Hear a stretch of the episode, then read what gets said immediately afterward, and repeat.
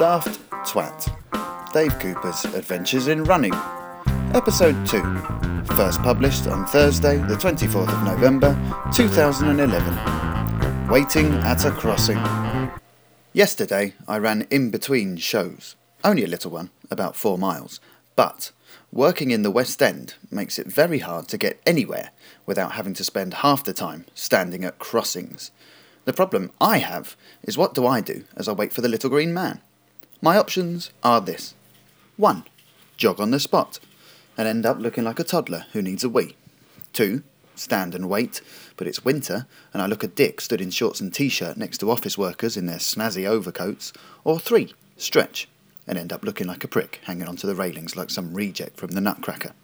What I do now is hope to see another runner watch them doing whatever it is they do at the lights, and steal it. Saying that, it's hard to copy someone without looking like you're copying them.